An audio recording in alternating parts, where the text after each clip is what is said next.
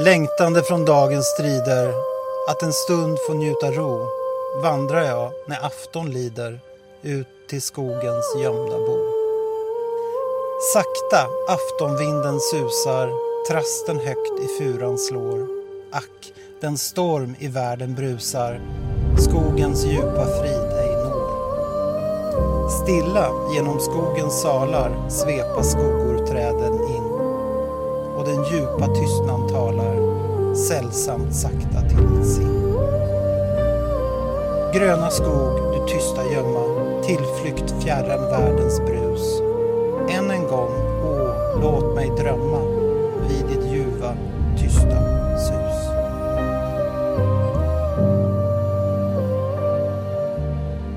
Vi älskar skogen. Inte bara för att det är en härlig plats att promenera i, eh, leka, stoja, leka kurragömma eller bara sitta på en stock och hänga med sina vänner. Ja, eller hur? Inte alls bara därför. Utan skogen är ju livsviktig. Alltså för allt liv på jorden. Och det som är det jobbiga, det är ju att den är inte oändlig. Det finns inte hur mycket skog som helst. Nej, det finns ju inte det. Och dessutom, jag i alla fall är ju så fascinerad av det här som händer runt omkring oss. Kolla alla de här träden här.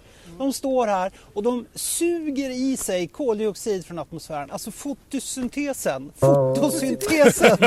Det är, det är nog det smartaste som någonsin har uppfunnits och upptäckts här på planeten.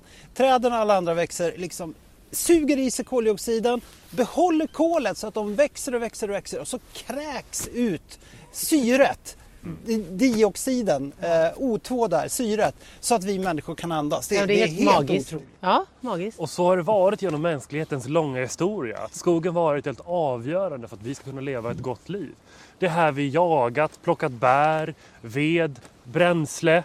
Ja. Det har varit avgörande. Ja, och det är ju fortfarande avgörande för väldigt, väldigt många människor. Uppskattningsvis två miljarder människor, det vill säga lite mer än var fjärde person på den här planeten, är beroende av och, eh, det som, och lever på naturen. Och väldigt många av de här de behöver träbränsle. De är beroende av träbränsle för att kunna laga mat och värma sig och så vidare. Två miljarder, det är jättemånga människor. Och man skulle kunna tro att det är bara människor i Amazonas. Men det finns ju ett, ett utrymme mellan Amazonas och söderkisen som jag. Det är två miljarder människor däremellan som faktiskt lever av skogen. och är så beroende av det. Men just Amazonas är ju extra känsligt. Mm. Eh, det är det största sammanhängande eh, skogsområdet i världen. Står för ungefär 20 procent av all den där fotosyntesen som vi har pratat om nyss. Och just där nu så utsätts ju Amazonas för så ett enormt tryck från oss människor. Man, man skövlar skogen, den här riktiga, riktiga skogen, ersätter den med monokulturer. Till exempel för att vi i Sverige och Europa ska få eh, soja eller palmolja eller någonting annat.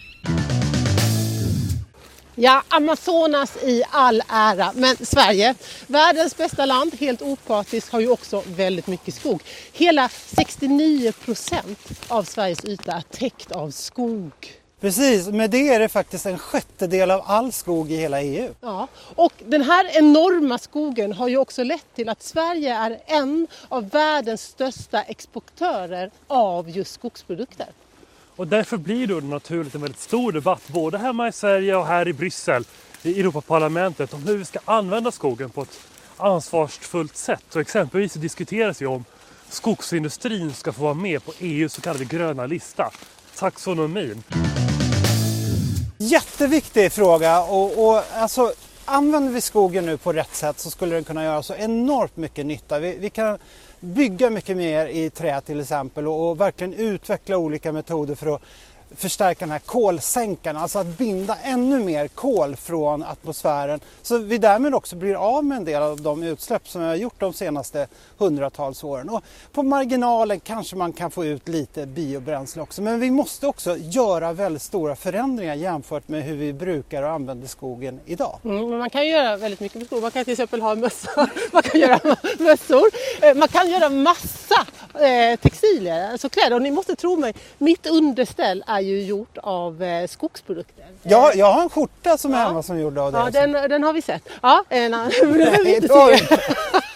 Men för det är ju faktiskt så att det här är ju en av våra stora utmaningar. Hela 60 procent av våra textilier är gjorda av olja. Men genom skogen så kan vi få hjälp med att ställa om. Och eh, det bästa är ju att inte nyproducera alls men vi kan ju istället återbruka och återvända mycket mer. Ja. Det här är helt enkelt en avgörande fråga om vi ska klara klimatutmaningen och hålla våra löften från Parisavtalet. Ska vi använda skogen på ett ansvarsfullt sätt som kan bidra till klimatarbetet men det finns också en risk att det går överstyr, att vi skövlar kalhyggen för mycket biobränslen. Det skulle inte vara hållbart. Nej. Nej. Det finns så mycket att diskutera om skogen, kopplingar till biologisk mångfald och en massa andra saker. Det här var ju ett- ett första avsnitt i 2022 om just skogen men vi kommer återkomma till skogen flera gånger under våren. Hoppas verkligen att ni följer med oss på den resan in i våra skogar. Ja, precis. Vi ses. Nästa vecka.